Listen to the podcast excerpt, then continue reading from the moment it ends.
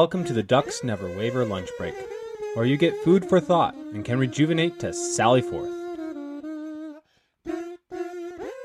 Join the dynamic duo, Edwin and Megan, as they explore topics of gravitas and pomp brought to the brink of absurdity and thrown off, down, down, down the precipice of ridiculousness. Quack, quack. Quack, quack. Welcome to the podcast. A lunch break here. And uh can I be super awkward like in the last one? I hope you're all having a wonderful day. and have a have a nice evening and just you know It feels like the Truman Show. and It's like have a good morning, good evening, and good night. Good morning. Morning. Good morning. Oh, and in case I don't see you, good afternoon, good evening, and good night. I'm gonna start by reading a quote accredited to Umberto Eco. It is foolish to think that you have to read all the books you buy, as it is foolish to criticize those who buy more books than they will ever be able to read. It would be like saying that you should use all the cutlery or glasses or screwdrivers or drill bits you bought before buying new ones. There are things in life we need to always have plenty of supplies, even if we only use a small portion. If, for example, we consider books as medicine, we understand that it is good to have many at home rather than a few. When you want to feel better, then you go to the medicine closet and choose a book. Not a random one, but the right book for that moment. That's why you should always have a nutrition choice.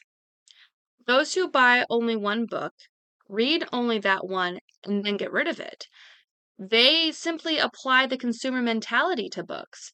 That is, they consider them a consumer product, a good.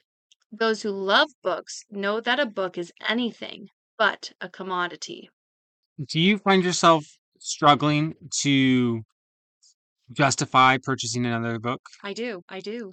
do you come in conflict with such ma- pragmatic arguments such as you have no more space or i'll have no time to read these books I do, I do. well fear no more we will tear those pragmatics and utilitarian arguments asunder All tonight hogwash. Yes.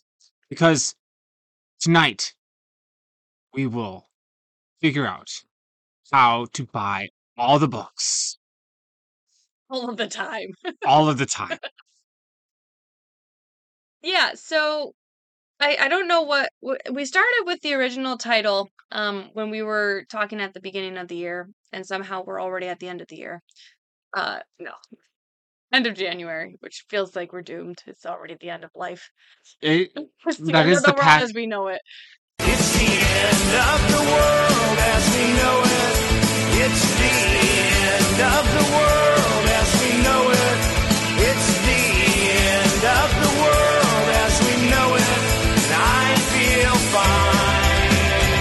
feel fine. that, that is the problem with time.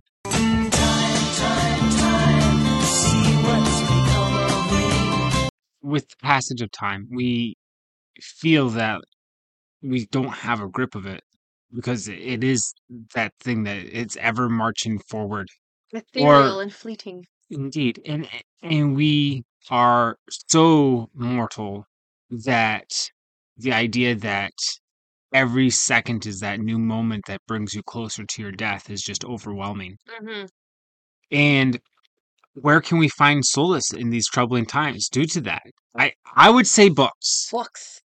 What I was gonna say, well, at the beginning of the story is when we were brainstorming the title of this uh, podcast at the beginning of the month.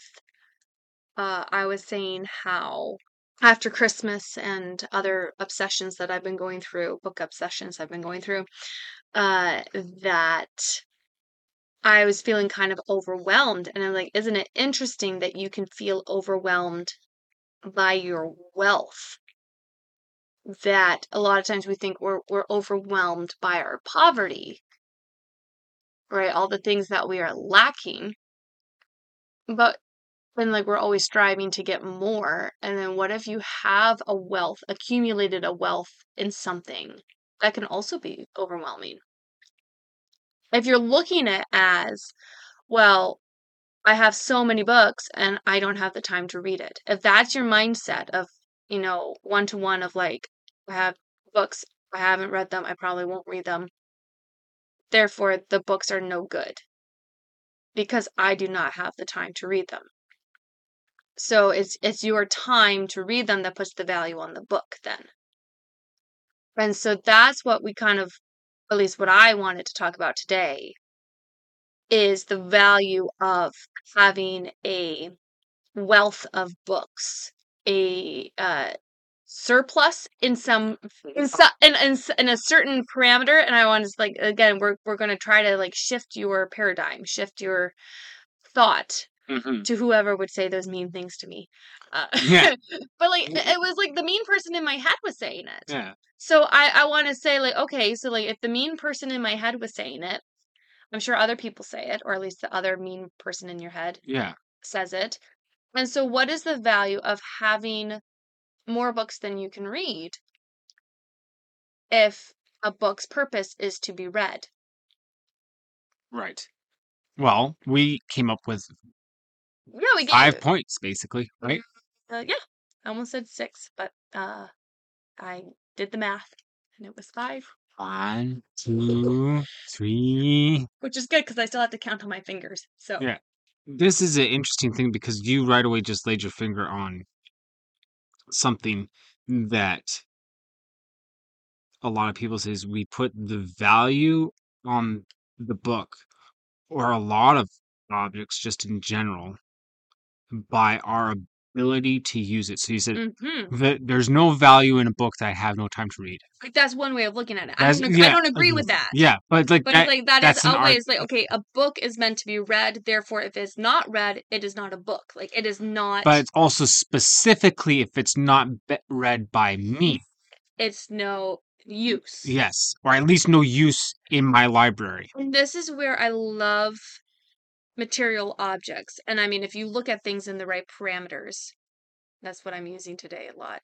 If you look at things in parameters, Within the correct boundary. if you look at things in the correct boundary, uh, everything is material, even though we live in a digital age. So I've been told. hmm Uh, but if you break it down far enough, it does actually become material. Yeah, you can see within those circles that even the digital. Parameters. Yeah. No way. um, just because something's digital doesn't mean it's not material. Right. But work with me here. What I love about material objects is that they take material space. hmm And that that means that they exist. How profound. I know, I know. But think But- about it but okay, Because uh, what I'm saying though is like the book on your shelf exists in this moment. Even if you never touch it, uh, never crack the spine, never, although you should never crack the spine, I'm just saying. As a figure of speech. figure of speech. Never crack the spine if you never look at it again. But it's there. It is a book.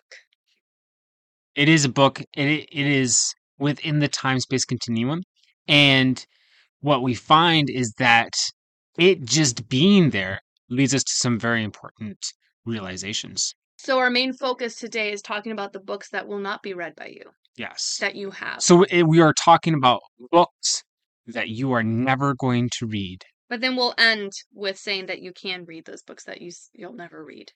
You can read some of them. Our first point was is going to be was going to be is going to be uh Here and forever shall be. Hear ye, hear ye.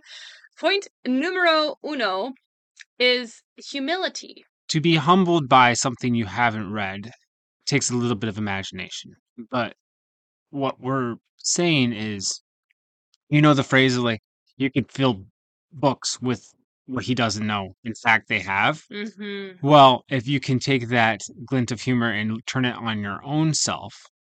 So if you can look at a book on the shelf and realize that that is filled with things you don't know, at least then you know that you don't know it. And then you're in the same realm as Socrates, as that you are the wisest of men because you know that you do not know. yeah, exactly, and having that humility to to say like I don't know everything. Look at and all I don't know. Look at all I don't know. Like a visual reminder of everything you don't know. Uh I will say the total flip side of that, which I think is the most fun thing about collecting books, is that you buy books about anything you're interested in. Like you just you just go to a bookstore and you're like, that just sounds really fascinating. Let me pick that up. And you get Mhm. it. And then you're not going to be able to read it right away. But then you're like, anytime I want to know, if anybody asks me a question about it, Yeah. or anytime I want to know something, I can just go to this book and open it and find out. And I think there's something really freeing about anything I want to know, I can learn. Oh yeah. I I picked up a couple books that way. I just every time I see them on the shelf, I'm like, I just can't wait until the day when I have the space to read these. I I, I have a history of William the Conqueror, and Cool dude. yeah, and I have a book on American involvement in China in the early 1900s. Oh. So it's very because that's of course a very tumultuous time. I think it's China from 1911, let's say, somewhere's in there to 1945. So it's a very transitional period in China's history Yeah. and how the West was involved with all that. Huh. And it's a it just it's a big fat history book that I Mhm. can't wait to get into. Yeah, and, and I I think that's the excitement. And you're like, well, Megan, uh, I can just look up anything I want to know. But then, okay, so there's there's multiple reasons that that the internet does not fix everything. The internet breaks everything. Internet bad. Except for this podcast. This podcast Yeah, is the only pod- good thing on the the only good thing on the internet. That Yeah. our shop where you can send us money. talking about material goods. Yeah, exactly. You need material goods. Those material goods show you the things that they teach you humility by showing you the things that you haven't made. Even if you could make them, you haven't made them yet. Oh, I see. So you could look at our services as not just the Oh, so you're, you're you're appealing to the makers who are always like walking around. Oh, oh, I can make that. Oh, I can make that. But you're Yeah. saying like I'm saying you, the same rules can. apply. The same rules apply. You should buy it so that you can make it later. Honestly, I think That's a good idea. Yeah. Well, if if you're a maker and something is beautiful, I don't think you diss other stuff. No, like I don't like if, no, if something it's it's hob like it's it's it's like the hobbyists. It's not the true people no, who go not. out and like craftsmen love to buy from other craftsmen yeah. because they yeah. But that's neither here nor there. That's another podcast. in of itself. But how it's different is a it's easier to check your sources and to uh, so on the internet a lot of times you have to kind of fact check Yeah. if that's actually Who said this and can you actually be sure can that you they said verify it and is it from a good source and it can be harder to verify things hmm Like that quote from the like that quote from Umberto Eco I found it I say I felt so guilty I have to bring it up Yeah, I know you it on- did. I found it on Facebook. He had credit to it, but I'm like, I could not find anywhere else on like the two minutes that I searched to verify it. Um, that quote again from Umberto Eco. hmm Now I do know that Umberto Eco had a monstrous library, Yes. a And that- great love for books. and he had a great love for books, and he had a great love for unread books. Right, that was what I was able to verify. But that specific, those specific verbiage, Yes. I was not able to to verify. Of course, it makes it even more difficult because, of course, you don't know if you spoke it in Italian and then it got translated to English. Così cosa. Così cosa, it's a wonderful word. La la la la la la la la la la la la la la la la la. Così cosa, così cosa. La la la la la la la la la la la la la la la la la la la. Hey, stop that! easier to verify your source because you have an author and like it's been checked, right? Like you can still read false information. Right? Well, I, I had a publisher talking to me about this at one point. How, if even books that are of the moment, uh, if it's from a reputable publisher, they're three years in the making. Yeah, so there there definitely are more checks mm-hmm. involved. And you have in a book you're going to have a bigger span, like you're going to have more context and you're going to have a bigger span, like you're going to because it's a longer form, Yeah. right? There's going to be more detail. So even if you don't read all of it, you have the index where you're like, "Oh, I can see that there's more going on than just the one chapter that I have time to read right now." Yeah. That's the thing. Context is so important when it comes to to discussing ideas. You can't just take a little fragment of text and plug that in and say, "Oh, see, Augustine agrees with me because he said this." Mhm. Well, you don't know what the whole book surrounding that one phrase was. Yeah. Maybe you can clarify something for me. Since I've been, you know, waiting for the fleet to show up, I've read a lot. And, Really? And one of the things that keeps cropping up is this about subtext. Plays, novels, songs, they all have a subtext, which I take to mean a hidden message or import of some kind. So subtext, we know. But what do you call the message or meaning that's right there on the surface? Completely open and obvious. They never talk about that. What do you call what's above the subtext? The text.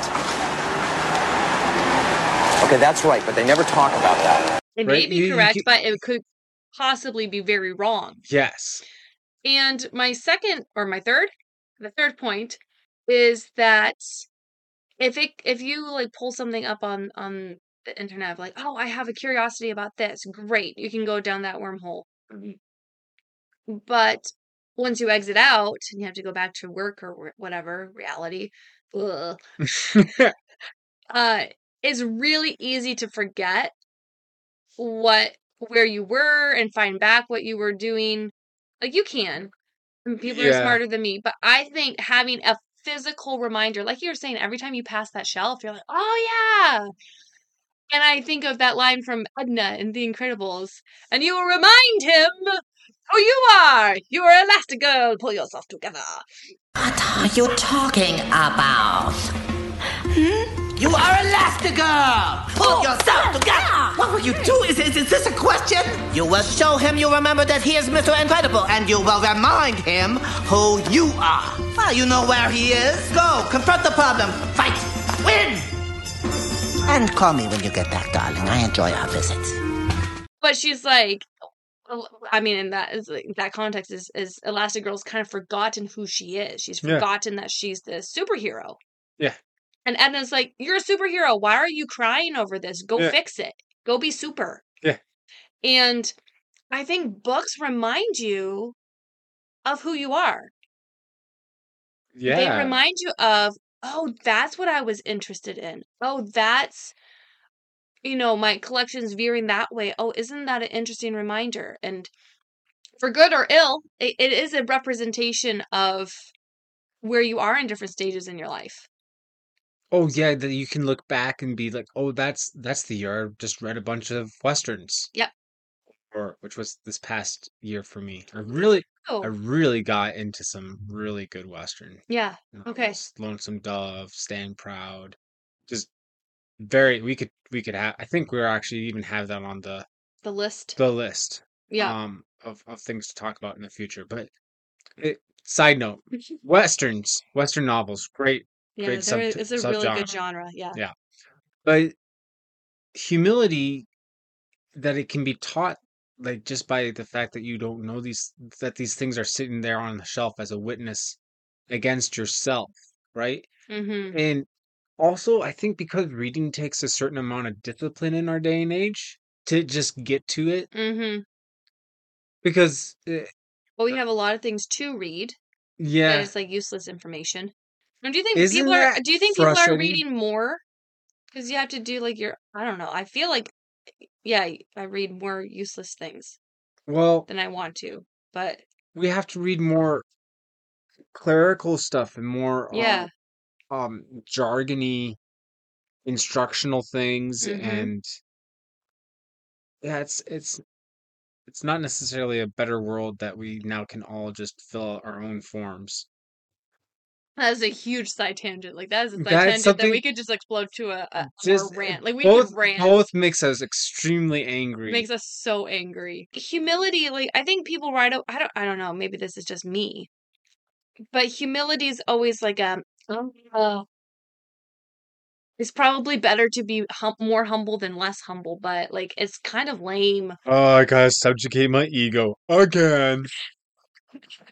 You know, it it, it sounds really burdensome. I think of like the the the uh how how a library in your house brings humility. It's such a joyful thing. It's it's such a like, yes, I don't know everything. It's such a calming thing. It is a calming thing. Like, yes, I don't have to know everything, but isn't it amazing that God has put on this earth wonderful authors and people who have studied interesting things and devoted their life to it so that I can read about it later and I can look at these these covers and just like expand my mind like just the the titles of like, oh, Yeah, that exists. Like that's out there. It broadens your your horizons, and I think it's it's a joyful thing to be humbled. And a lot of times you it just should be. you but, think of it but as okay, you only realize it's a joyful thing to be humbled once you have been humbled. Yeah. If you're still proud and you still think that you can read everything or you can know everything mhm. or you can know Well, here's- whatever, here's- here's whatever the you fallacy. don't, whatever you don't read and whatever you don't know isn't worth knowing. exactly. Is that where you're That- going with That's that? That's where I was going with that. hmm It it takes some learning to realize that your finitude is is very large.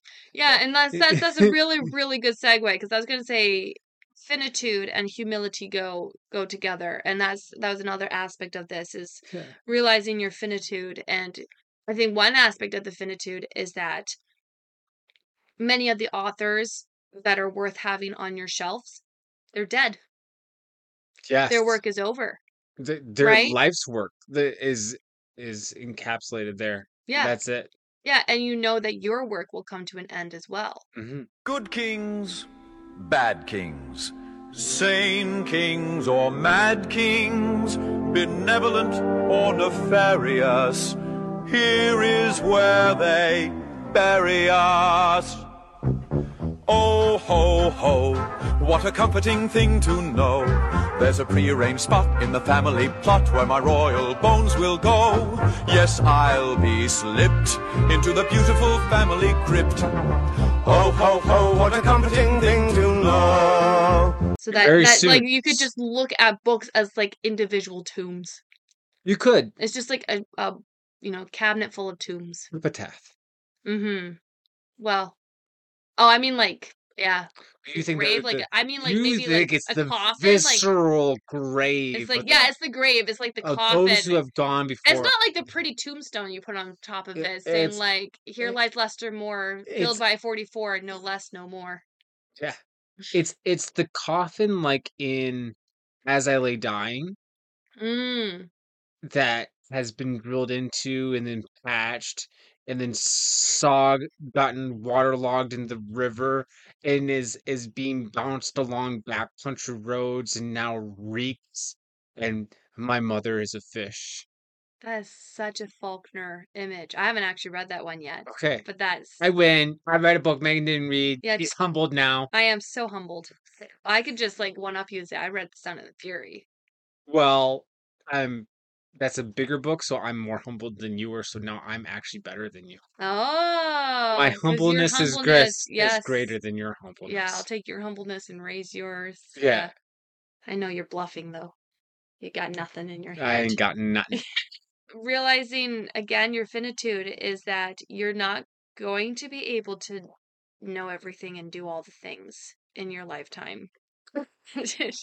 Just slugged that down. Did you enjoy that root beer kombucha? It was fantastic. I want you to bottle it and sell it for lots of money. Oh, thanks. So, folks, Megan made root beer flavored kombucha. Yeah.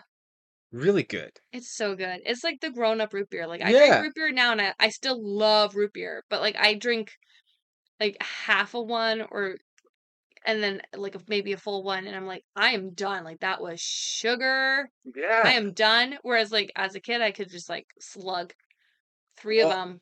No I- problem. Well, I think it makes it. It's bringing it back to like sarsaparilla and root beer being health drinks. Yeah, I think they used to have less sugar in it and more of the herbs Oh, in it. exactly, And none of that caramel color stuff. exactly. Which is so weird to me. I'm like, why is dark brown better than light brown? We could just have a light brown soda. Like, why did we have to add the caramel color to it just to make it dark brown? I don't know.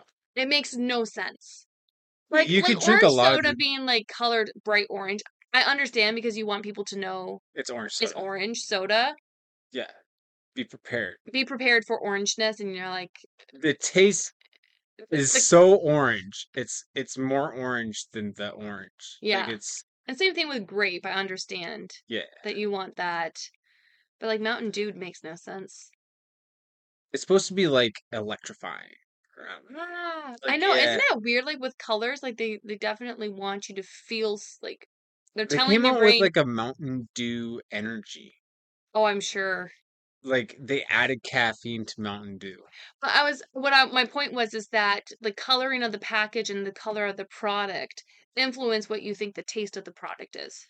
Oh, big time. Which is why blind tasting is really hard to actually get an accurate like because we use all of our senses when we're eating, not just our nose and our mouth. Because you're saying that in the blind taste test, they'd actually have to be blindfolded, not just that they don't know what's what. Yeah. Like that would be harder. Yeah. because I I think you could yeah like we had a birch beer one that was that was brown and one that was white and we Yeah. thought for sure that the white one had a mint quality to it Yeah, it did. Had a pe- uh, more of a peppermint. peppermint but like yeah. I don't know if they were actually different things or if they just didn't have the dye in one No, it was from the same company. yeah You think they just like were pulling the wool over people's eyes? or just bottling one without the color? they could have No, Kutztown Brewery wouldn't do that to it us. It was white birch beer and just birch beer you Yeah. think they were different Yeah, but we have no proof that's my point like there's lots of things we have to take on the faith. okay well I think they're out of business now so we'll never know Really? I don't know. Maybe you know what? We should do a taste test of Yeah. Town. If they're still in business, we'll order it. and We'll get the sodas in. I still want the red soda. Their- cream soda Their was cream really soda good. was so good. Do you think you could make a cream kombucha? I don't know what flavor that is. Like It's cream, cream. obviously. Oh Duh. Was that But- curdle? It okay. The first time I ever was confronted with cream soda, I really thought it was like a dairy type Yeah. thing, Yeah. and I was like, that sounds so gross. Yeah. And then I had it, I was like, oh, this is actually pretty good. Yeah. Well, I think it depends on the brand. Like the one when we when story time. The one one play I was in, I was I think seven years old, and you were if I was seven, you would be ten. Yep. And we did the pirates. So Pir- you weren't seven because I was nine. you were nine. Okay, that was six. Yeah. Well, I was smarter and better than everybody apparently. that humility is really working. need to buy some more books. Uh, and so we we did the Pirates of Penzance. I played Ruth, the old, blind, decrepit nurse, six years old, and Edwin played Frederick. I think so. I think that's your name, Frederick. Uh, which is the uh, baby that I took care of actually as the nurse yeah. and then there was other miscellaneous pirates doing things. Like we didn't do the whole play it was like Yeah. one scene of the play. And my i i look back on it and i'm like my role everything hinged on my role and i was the youngest person there. Yeah, But you're the only one dedicated to it going well. i was so dedicated to my craft. My goodness.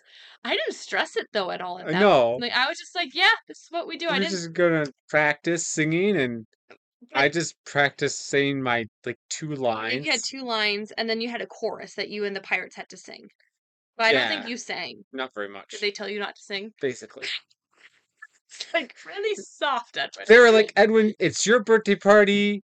It's the character's birthday party. yes, And They- you just drink the cream soda, pretending it's beer, and we're all good. yeah. So I have this long song Yeah. that I'm supposed to sing, and then I'm supposed to give everybody what looks like beer, but Yeah. we use cream soda, so it's we that's our first my first I think uh introduction to cream soda. I think so too, but it was the cheapest cream soda anybody could find. Yeah, it was so I think it was, foamy. I think it was dollar store, I think so. and I don't think they refrigerated it very much. no. That's why it foamed so much. Yeah. So it looked very realistic actually Yeah. to to beer because it was so foamy and had a white head. Yeah. And so my job, first of all, was to wear a ridiculously long skirt. Yeah. So mm-hmm. that was one thing, wardrobe. And then I had to sing this really long song all by myself. Yep. And then I had to go up, I think two, three steps. Yep. Two steps. And then with this huge pitcher of cream soda, and I had to pour that, that's a, a vessel. That's not like a picture of it in a frame. A, a huge flagon. Yeah, there. is. huge flagon of, of of cream soda. So I go up like I had to carry this thing, go up two steps in this long dress, holding this heavy flagon of cream soda, and I had to go around while you guys sing the chorus and fill everybody's cup up. Yeah. And then I had to go back down and finish my song after the chorus. Well, it's pretty challenging as a six years old, like six year old, and they never batted an eye. They're like, "Yeah, just pour that," and I'm like, "Oh, "I'm going to spill," but I did it, and I went around and I did everybody, and I was in character, and then I came to Edwin's cup, and it was almost empty. And they have like two lines to sing, and so I'm just like pouring, pouring, pouring, pouring, pouring, and eventually I was like, "Abandon ship, you get no more." Uh, It wasn't full. I was like, "You're just drinking too much." Cut off already. Yeah, cutting you off, man. so then I went back down, quickly put my my flagon down and finished the song. So I don't know. That just like lives in my mind. I'm like, I don't know how I did that. You had a lot of lines. I had a lot of yeah. I don't know if I had dialogue, but I had a lot of singing. Yeah. It was like a full on, you know, Pirates of Yeah. Penzance song. Like it, Yeah. it was the full on song. Gilbert and Sullivan, right? Yep. He There's a lot polished of- up the handle so carefully that now he is the ruler of the Queen's Navy. So that was our introduction to soda or cream soda. Cream soda, yeah. cream soda. We had soda before. Well, here we are, folks. In, in in talking about our finiteness, that was so long ago that we are now closer to our death. So close. Because we've kind of touched on a lot of things already, but one note is is the adventure aspect of books. yeah. And You what are- is it an adventure? An adventure is only an inconvenience rightly considered. An inconvenience is only an adventure wrongly considered. Again, parameters. right? If you Yeah. change your parameters, then you'll have adventures. Yes. But if you And- look at life the wrong in the wrong parameters, uh, then you won't have any adventures. That's right. And, and that's the thing too, is that when you always think about, oh, they had such great adventures disco- discovering America and so. Mhm. How is their job? Yeah. You don't don't think of them as like most of them did not don't think, they, they, were, not romance romanticizing what yeah they were doing. Yeah. They were doing it. Yeah. or like how cool it would be to be on a whaling ship going after this white oh, I whale. never thought that would be cool. No, A whaling ship? No, it's wet and it's cold. you go to the South Seas some of the Okay, time. maybe the South Sea would be okay. Yeah. Can you believe though that that was A job. such a huge, Huge bu- lucrative. a lucrative business? But like, you would sign up in in Massachusetts somewheres to go on a whaling ship. And that meant you would be gone for two, three years until you had all the oil that the ship could hold and you came back to port and then you sold it. Yeah. What a but like you think it's hard being on an oil rig now where it's like six months. months at a time. Yeah. So adventure, I, I think there's multiple aspects of adventure. There's adventure in picking out books. Mhm. The bookstore experience. The bookstore experience is a wild ride. It is such a fun adventure. Especially when you have people around you who support you. You need support, Support n- group. network, you know? Mhm. People who encourage you to And buy look the out book. for you. It's like, Yeah. hey, you mentioned this thing. I found this one. Yeah. Yeah. I know you like these books. There's a whole bunch of them back here. Yeah. Encourage bad behavior. Oh, I just did that with dad with the Flashman series. Oh boy. Yep. I found two more. So yeah, exactly. And you're just like, oh, point pointing out other people's uh, book, um, what they're trying to collect and curate. hmm Uh, so there's that adventure in like finding finding uncharted territories in, in bookland. Also, there's the adventure of trying to shelve it because you have so many books and you don't know where to put it on the shelf. Restructuring.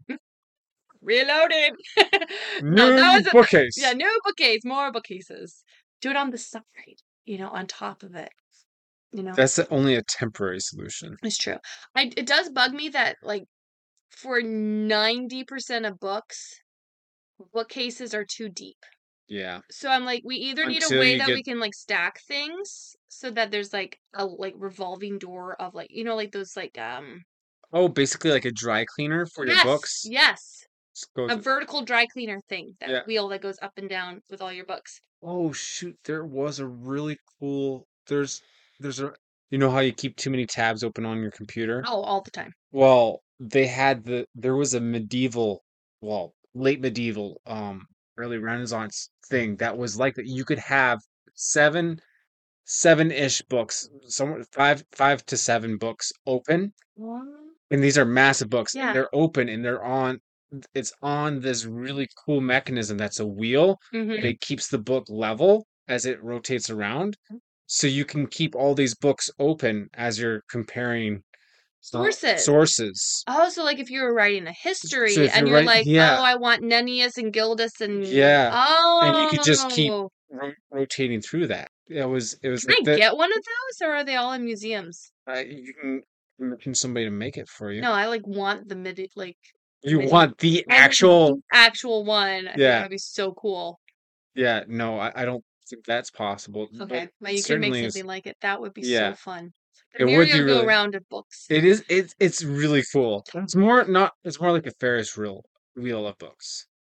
That's the way it spins. It's not a merry-go-round like this way. It's like Oh it's yeah, Ferris you're wheel. right. Yeah. I was thinking Ferris wheel, and then you said that, and I was like, "Yo, well, duh. Why are you talking still?" And I'm like, "Oh, I said the wrong word. That's why you're still talking."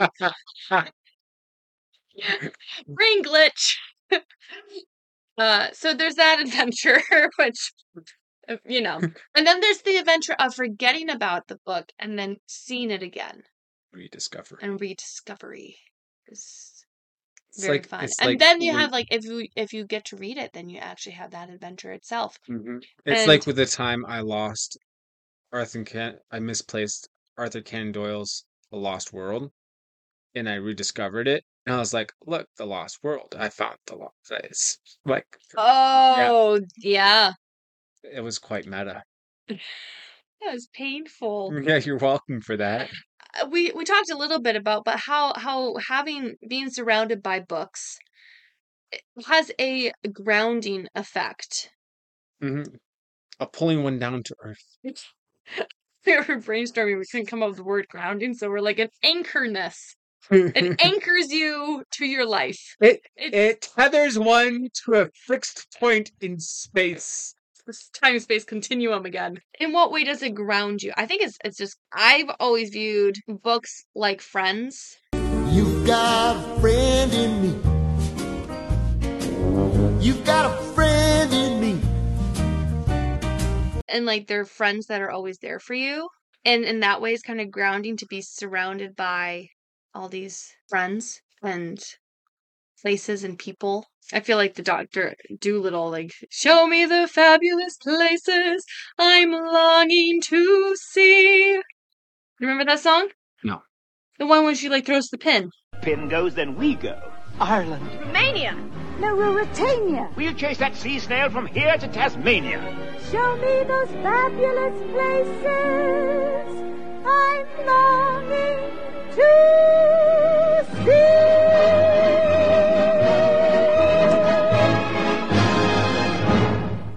i i think i sang it wrong but you know It's all right.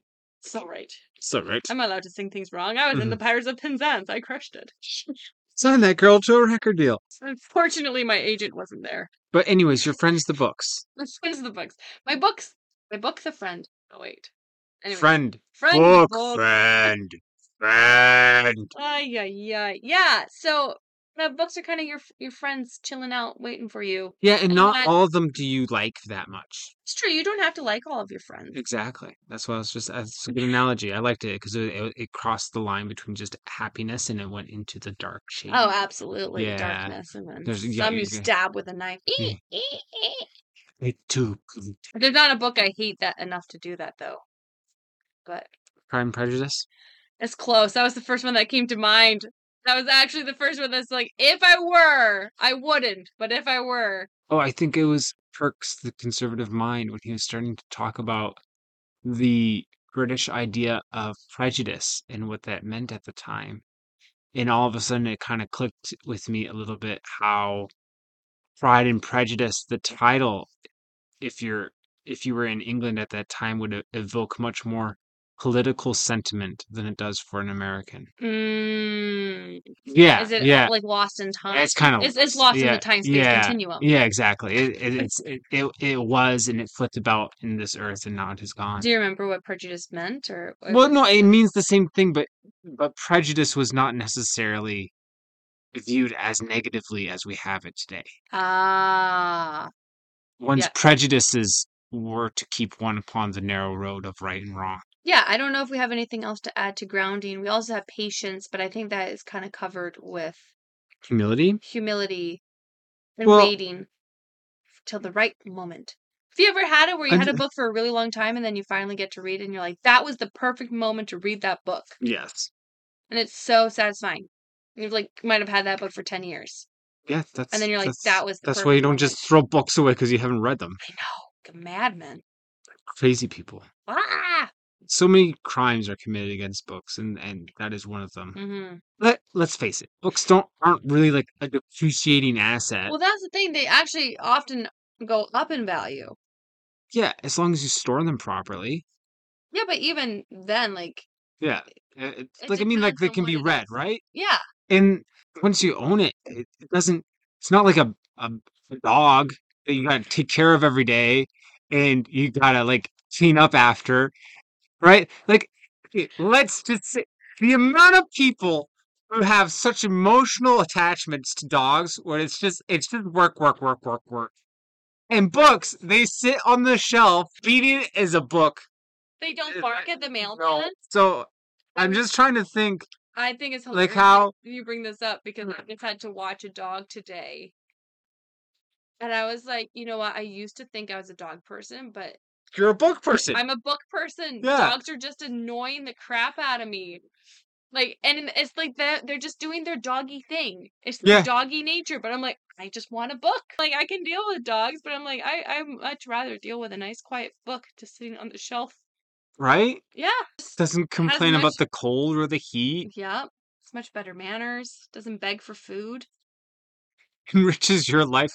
Down with dogs, buy books. Okay. So, and then I think our second part is like, yeah, it can be overwhelming. And like, if you say, like, oh, it just sits on your shelf, but then I guess people are like, oh, space. And I'm like, make space. You can make space to have books. So, Well, everybody. So that proverb that where your heart is, there your treasure will be also. mm, People will have the stuff of what they deem is important. yeah. If you go to a house that sports are important, Yeah, sports gear everywhere. sports gear everywhere, TVs everywhere, hmm it, it's just that's you can see where what's important to them. And uh, the question is do you want to have what's shallow and transient be important in your life? Or do you want something that provides you with humility and adventure and patience and this is the benefit you get when you don't even read it and we, the, we have a whole other podcast prepared not not really but you know Metaphorically speaking. metaphorically, uh, allegorically, and benefit that books give you once you have read them as well. yes. So it's a twofold benefit. It is. Whereas dogs don't have any. About, like, the benefit of rereading a book. Yeah, we've uh, talked about that with the Hobbit. about that with The Hobbit. Yeah. But that does bring us full circle into people being people. Yeah. They will easily be overwhelmed. They're, How do I even have an opportunity to reread one book hmm when there are so many books to read for the first time? Mhm. Help me, Megan. I'm overwhelmed. I'm drowning in a sea of troubles. Like a bridge For over troubled troubled waters. waters. And friends just can't be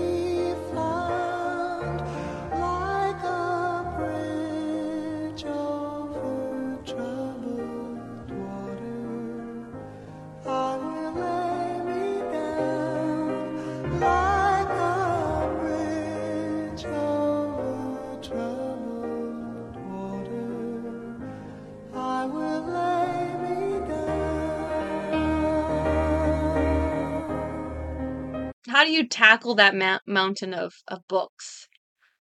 Is hard. Mm, But um well I would say first of all like in in terms of buying books, especially if you buy used, the money up front is not very much. And like we said, like they don't really lose their value that much. No. Especially Not if like a like if you're buying it new, yes, it will lose some of its value typically. Yeah. But if you're buying used, it won't. Yeah. Typically. Typically. It's definitely going to lose less value than your 85 inch uh, TV. That's true. That's a ticking time bomb. hmm For me, like, okay, so I I don't I think I've talked about on here that the most frustrating one of the most frustrating things about uh when I'm dealing with chronic pain in terms of, of fibromyalgia is the fact that it makes it very hard for me to read in that just focusing that that amount of focus uh when I do read I very quickly get headaches. I'm not really sure why. I've tried multiple things, but it's I think it is just like you're using that brain. I don't know why, but it does. It gives me a you know really bad headaches. Also, uh my comprehension sometimes isn't there. It's just like word soup on the page. And like I think I'm reading, but then I realize like I'm two pages in and I didn't understand any of it. Uh and and so that makes I, it I liked that, uh, the word soup.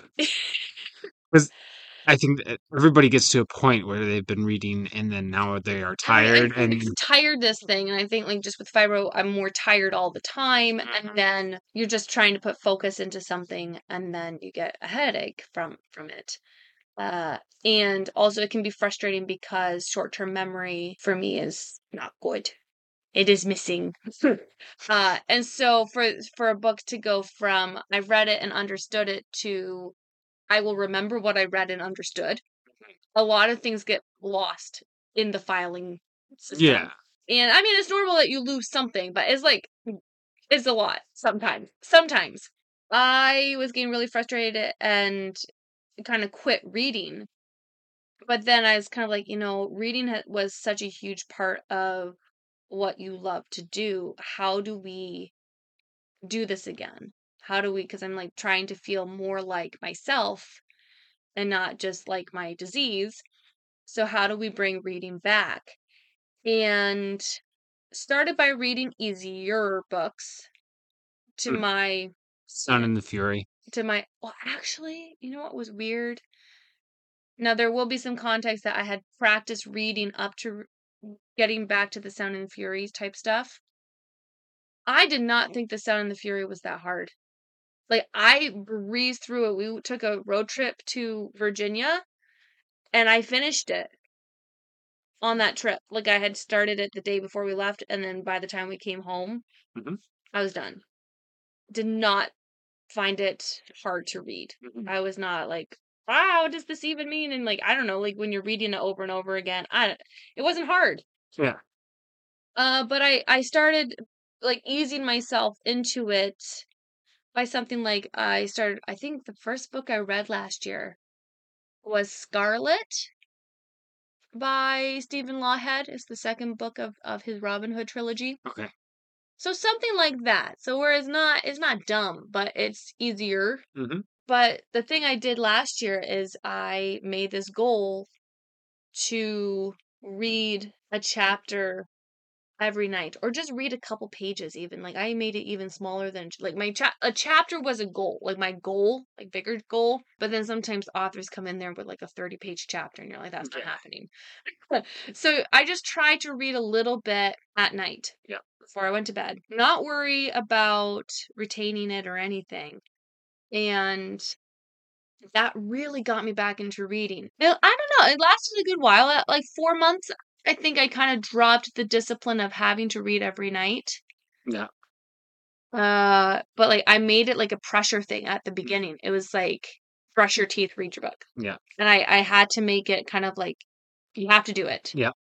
That was you did two habit things there, right? You did I call it like the minimum effective dose, but basically you made the goal so small.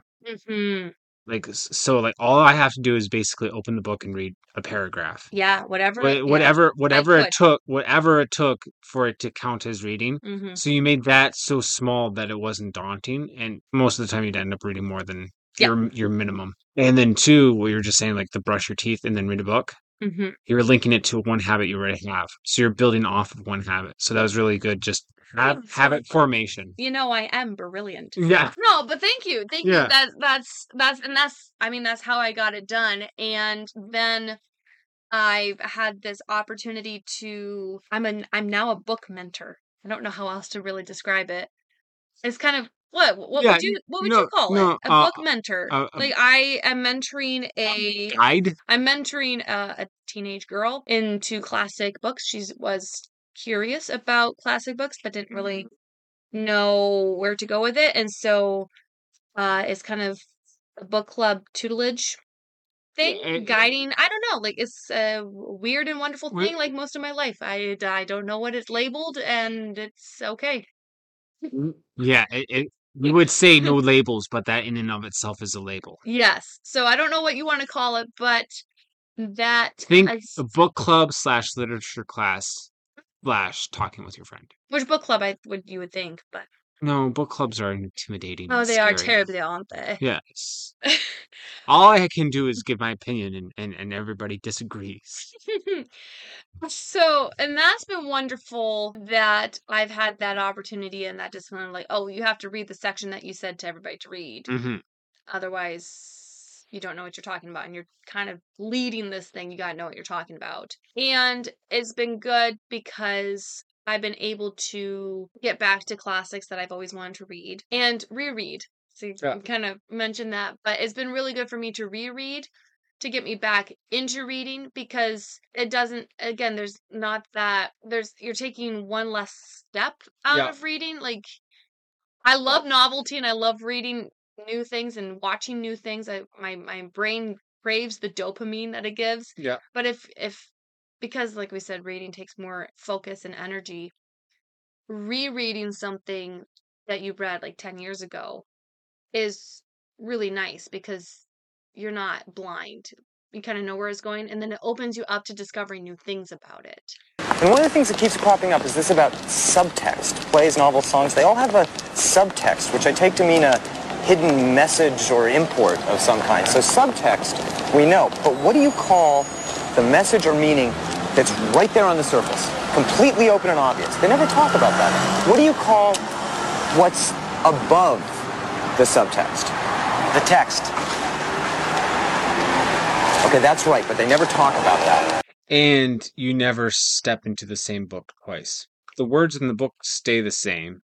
Yeah. Uh, Or the but person when you read something, you find that wow, this is Yeah. this really has this, and Mhm. so it it always is amazing to me how whatever you are looking for, you will find. Mhm. which is is why there's the whole um in, in a way it's why the crappy um positivism can kind of have some sway over people because if you're looking for positive stuff you're way more likely to see positive stuff Mhm. where that runs rampant or off the rails is because just because you're seeing positive stuff doesn't mean it's actually positive Yeah, yeah, when did you cross into delusional land? yeah exactly Uh, but okay, so that brings me to like this year and how do I tackle because like I'm looking at my shelf again after a glorious Christmas of receiving many books, and I'm like, ah, I like the desire to read all of them is there, and yet Mhm. I have to focus on this reading project and that one, and I can only read like a page at a time at night or something like that. I think I'm letting go of that and just enjoying the beautiful colors of books on my shelf. I was gonna say, like, I think you need to to have joy And I think like. I my, a strength of mine is being self-disciplined Mhm. and uh categorizing things and setting goals, but that sometimes kind of sucks the joy out of it. Mhm. And so to be like, I'm going to just pick my next book willy nilly of like Yeah. what looks good, sounds good, doesn't matter how long it's been on my shelf. It doesn't matter. Yeah, it doesn't Yeah. it doesn't matter what I pick Right. off of my shelf. yeah. If it's on my shelf, it means that I intend to read it or want to read it. Yeah.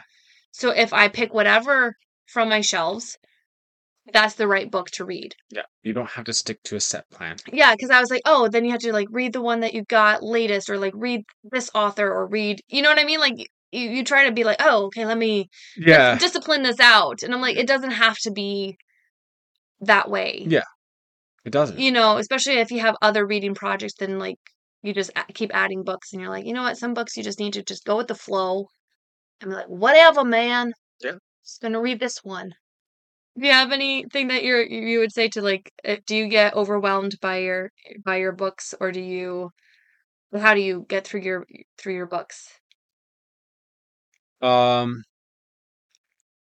what I do to get through books that are are more difficult, maybe it's challenging me in some way. What I'll do is I'll do a little bit that that bare minimum thing you were talking about. Mhm. So just just reading a paragraph counts as reading it, and then sometimes I'll break it up with another easier book because I I can jump you back can and jump back forth and forth. Yeah. from and not everybody can do that. yeah. But I mean like that. just like in general of like having that more books than what you know that ratio of like you don't Oh. have like the next one just lined up like tying it full circle of why you should have more books and why it's Oh. okay like you shouldn't feel guilty to buy more books even if you haven't read all of the books that you're as long as you're fiscally responsible. Uh, fiscally not physically i thought you meant like yeah, no, fiscally. fiscally with a F. Yeah. Yeah.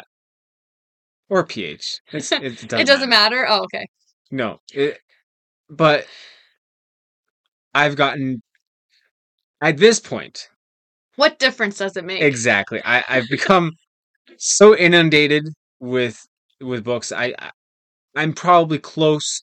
If, if we stopped collecting now, there's a small possibility that I could read all the books before I die. Mhm.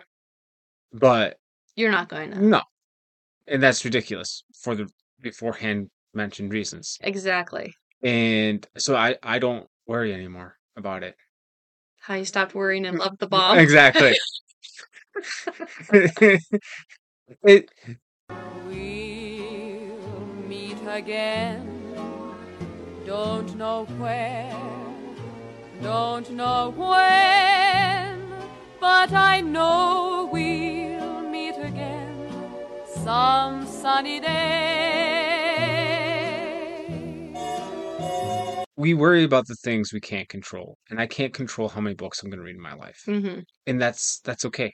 yeah It's it's not a moral failing to not read all your books, no and hopefully, in once we get to heaven, we have eternity. hmm We can spend that time reading, books yeah, Yeah. or at least some of it.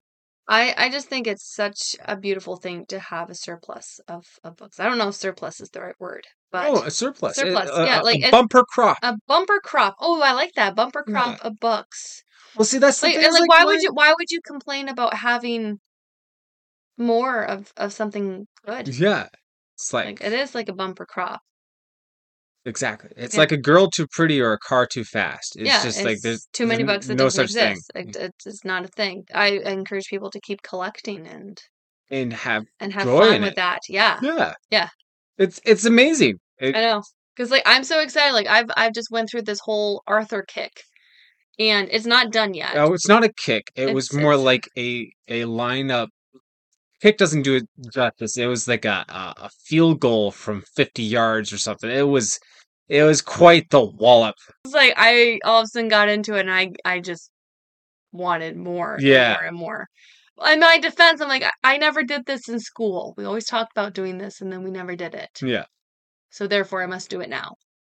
Uh and I'm not done yet, but I'm like, oh man, it's so cool that I'm not going to read all of these yet. But if I ever want to read something hmm like original text from Germany on the Arthur Yeah. legend. You're gonna have to give us a synopsis of of Arthur Oh man, yeah, soon. soon for the rest of our lives. You're I'm saying it because it's true. Inside of us, we both know you belong with Victor. You're part of his work, the thing that keeps him going. If that plane leaves the ground and you're not with him, you'll regret it. Maybe not today, maybe not tomorrow, but soon and for the rest of your life. But what about us? We'll always have Paris. We didn't have, we, we lost it until you came to Casablanca. We got it back last night. I'm assuming you got tons of notes. So I actually don't, which is terrible. Uh, committing it to that short term memory loss. yeah, no, exactly. It's all that short term. No, there's a really, really good lecture on Wondrium Okay. about the King Arthur legend, uh, but I haven't read as many of the original sources yet as would be nice. But Okay. um, I can rattle off a bunch. We can do a podcast where I just like tell you what you should get Oh, okay. and what I'm looking for, Gotcha. so people can send me stuff. Oh, that'd be great. Yeah, without uh Dragging this thing out. dragging this thing out, uh, go buy books. And while you're Yeah. buying books, you should go to the Ducks Never Waver Etsy shop where you can buy. Oh man, you know what would be awesome? Is if I could get this super cozy book reading scarf in the shop by the time this uh podcast. Ooh, that would be very fun. And We then could- they could support the podcast by buying that. Exactly. And they could support themselves by having a scarf that helps them read.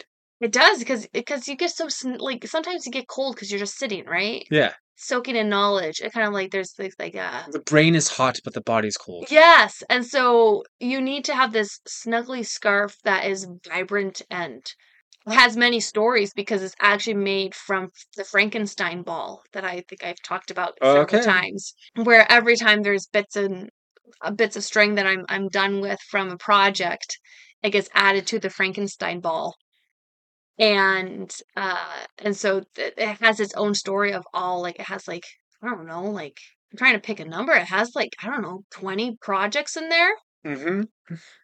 has 20 stories and the thing that really makes it a book reading thing is that it has pockets so you could put your reading glasses in there you could put a book in there Bookmark. Several bookmarks. bookmarks like sticky notes for like like a, and a pen if you're you're taking notes Pencil. pencil I like. I like. I do like. Well, what about like the post-it notes that you stick on the margins and like, Yeah.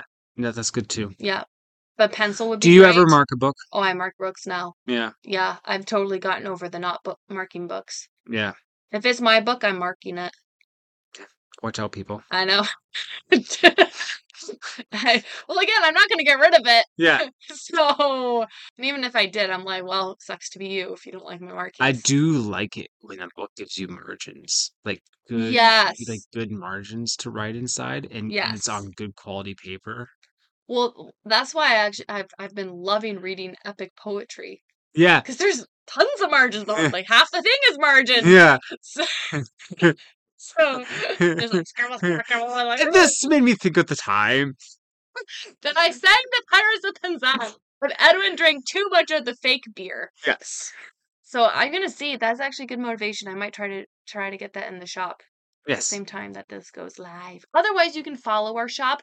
You can sign up for our newsletter. Yes. So even if it's not in the shop at this very moment when you are listening to this, it will be soon, Yes. and hopefully not for the rest of our lives, Them you'll regret it. Maybe not today, maybe not tomorrow, but soon and for the rest of your life. because we really want it to sell. Yes. Before the cold winter is over. Yes. Sign up for our newsletter.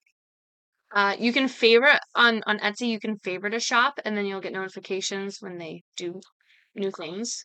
more notifications. That's So just many. what everybody. I know, but these are good ones. These are ones that you. well, when they come from need. our shop, Yeah. yeah. Oh, 100%. These are the notifications that you've been longing for. Yes. Like you you just keep clicking notifications hoping that they're going to be these notifications. yes. And I'm here to tell you that these are the notifications you've been looking for. so pleased how that turned out. Wow. That made me really happy. Stay Hey, quacky. Here's to us ducks, because we don't give a quack. Also, we wouldn't mind if you liked, subscribed, share, and send copious amounts of coinage. And we thank you.